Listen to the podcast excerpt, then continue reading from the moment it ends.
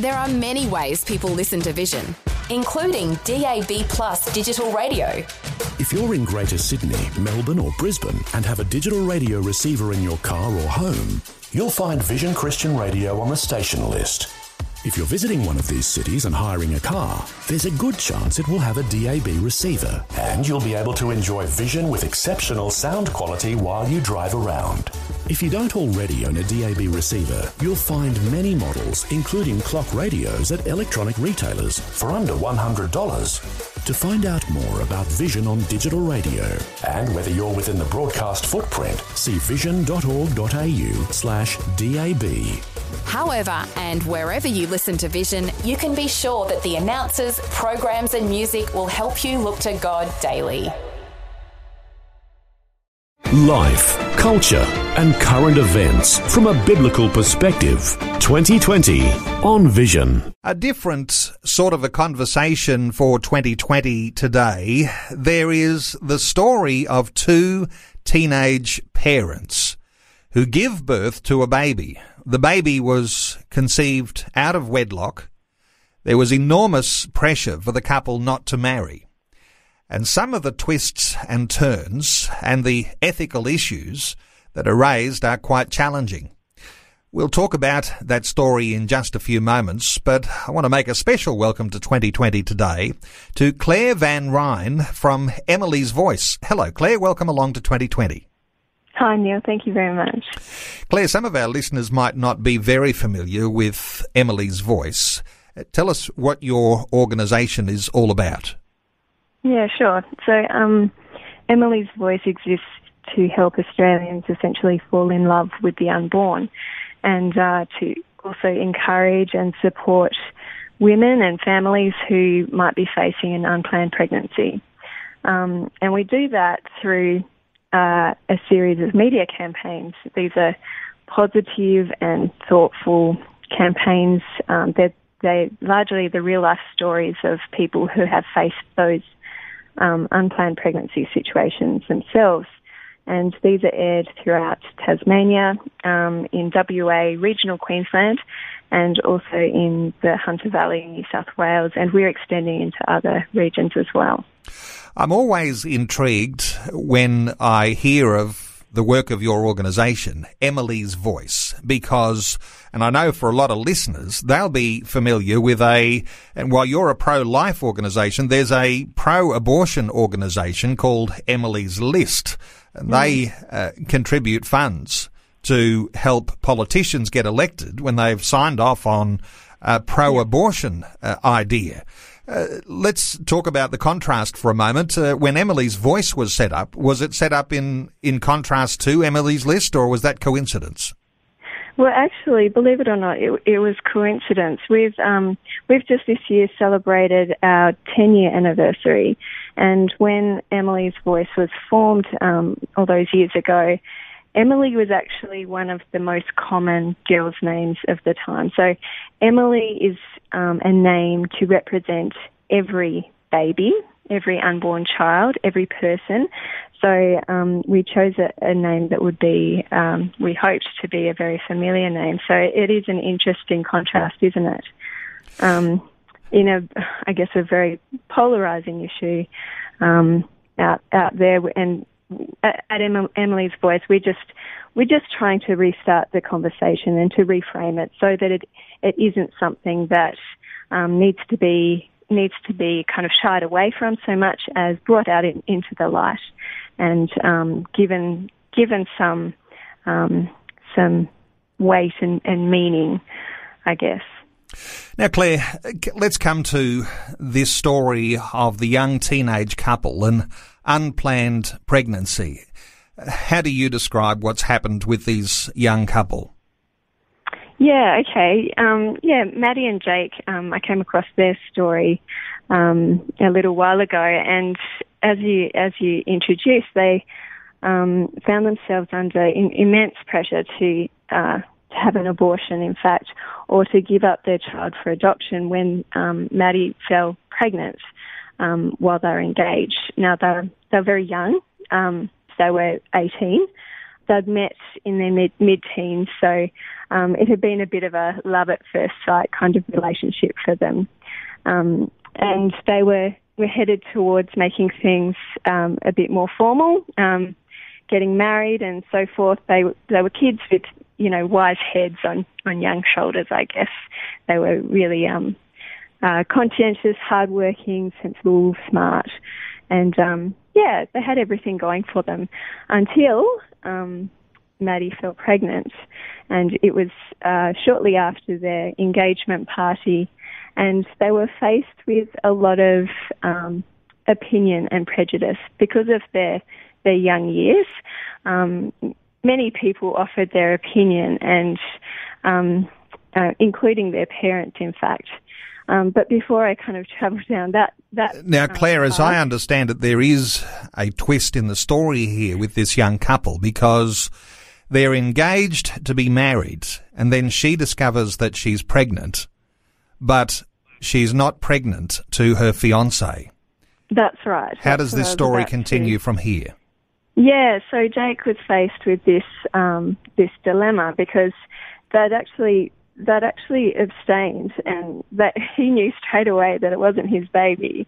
Um, they hadn't had sex, so um, so I guess he had that trauma of trying to figure out what he was to do, and um, being the the top bloke that he was, um, he'd just started an, an apprenticeship, and um, um, Maddie was working at the local IGA, and I guess he just had this really strong sense that he still he still wanted to to stand up to be to be that person to support her and um, to stand in um, in the role of dad and also as husband. So he he um he he didn't leave her. He stood by her side, and um, they were married when Maddie was about seven months pregnant. So um, much to the consternation of their parents, and even like the family GP suggesting termination, and relatives and friends. You know the whole uh, rumor mill um, went into overdrive, as you can imagine, and social media kind of exacerbated the whole thing. So, um, so they they got married, which was a fantastic occasion, I hear.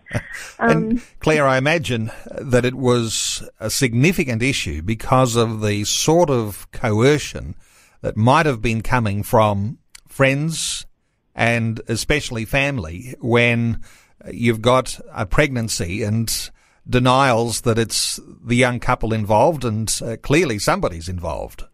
Mm, that's right. And Maddie was really keen to.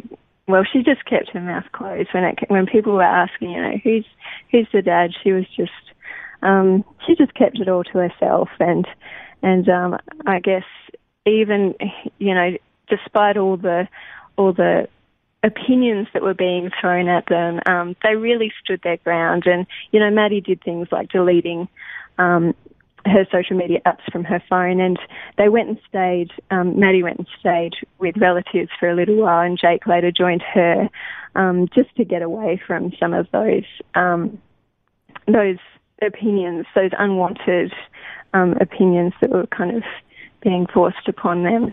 So, Claire, this story is sounding a little bit familiar. And some listeners will recognize some of those common things that are being shared about this young couple. How does it all end up? Yeah, well, it is it is a common story in that it still happens um, today, doesn't it? But um, but look, Maddie, uh, on their honeymoon, they they went to the city. Um, it was a little bit later than they than they'd wanted to, but Maddie started um, having those telltale signs, the the back pain, and and she went into labour and actually ended up um, having a home birth. And um, you can imagine the scene. Um, they had a boy, and they named him Jesus. That's the punchline, isn't it? Thank you for keeping a straight face as we were telling the story because we're telling the story of Joseph and Mary. Uh, the details similar, except I guess Mary wasn't working at the IGA and she didn't really have a social media account to uh, to cut off all of her contacts there. But it's interesting, isn't it, Claire? People don't associate the Christmas story with that of an unplanned pregnancy. How do Hmm. you feel about the way the alignment of the Christmas story goes uh, with with so many people and the way that they feel about an unwanted pregnancy today?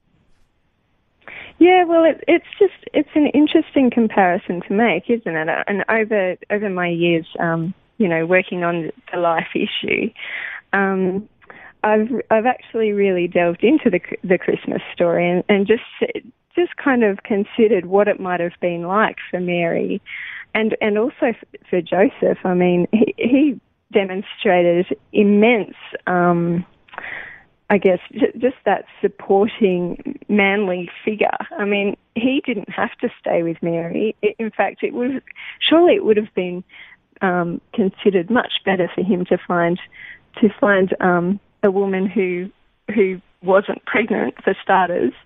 Um, but yeah, it just it really makes you think about um, in modern society the roles of of men and women um, when a, a woman um, is found in an unplanned pregnancy situation, and um, and it, you know it just makes me question, you know, where are the Josephs? Where are the Josephs who will stand by?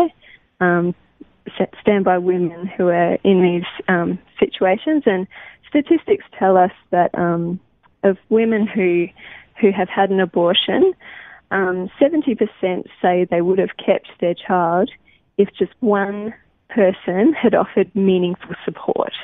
So that's a huge, huge figure, and um, yeah, I think that that just that just gives um, credence to to what um, Joseph stood for in the in the nativity sequence. Well, your story has a lot of uh, parallels to what we can think about today. Uh, this idea of where are the Josephs who'll stand alongside their fiance uh, through thick or thin. There's also all this coercion that comes along from friends and from family. There's no suggestion in the scripture that she would have had an abortion, but uh, that would have been one of the sorts of things that might have come up if that was a modern day story, and it comes up so much for unplanned pregnancies today. Uh, there's lots of parallels, isn't there? And when you talk about this is a young couple with uh, level-headed, uh, you know, maturity beyond their years. There is a certain sense, isn't there, that that they knew who they were before God, and and had had assurances uh, that what was happening was happening because God allowed that to happen. How do you align that with some people who have got an unplanned pregnancy today and they say, I don't want this baby or I'm not sure if I want this baby and yet we can assure people that it isn't an accident, but by God's design that that baby is there? Absolutely. And um, I, I think the best way for me to answer that question would be to give you another anecdote of a of a um, a local um, girl I know, um, Stacey, who actually came. Um, she fell pregnant when she was 16, and at that time she was uh, living in a women's shelter. She dropped out of school. Uh, she was estranged from her mother, and um, and her boyfriend wasn't wanting to um, to be any kind of support to her. So um, so Stacey happened to see some of our our videos. Um, it was the the ad featuring Madeline, who had had an abortion and kind of retells the the grief that she went through following that um, that choice that she made. So Stacey saw this, and she also uh, received one of our little feet pins in the mail, and um, she she credits uh, those interactions, the the exposure to those um, those stories with the reason that she chose to keep her baby, and that that decision to keep her baby was the catalyst for immense change in her life. Not just because she became a mum, but because her relationship with her own mother was restored, and her mum became a huge um, support to her and continues to be a huge support. She went back to school and for the first time in a really like years, she attended school um, with frequency, like much much more frequency than she had ever attended school, and um, and she was given this this purpose in life. Um, she says that you know Emily's voice didn't just save Oliver, her son, but it also saved her as well. She questions whether she would still be here if it wasn't for um, for our our campaigns and the impact of um, of them on her decision to keep her baby. So yeah, I think that uh, although she was in this situation of unplanned pregnancy, there is purpose even in that, and I mean. God can use that to great effect.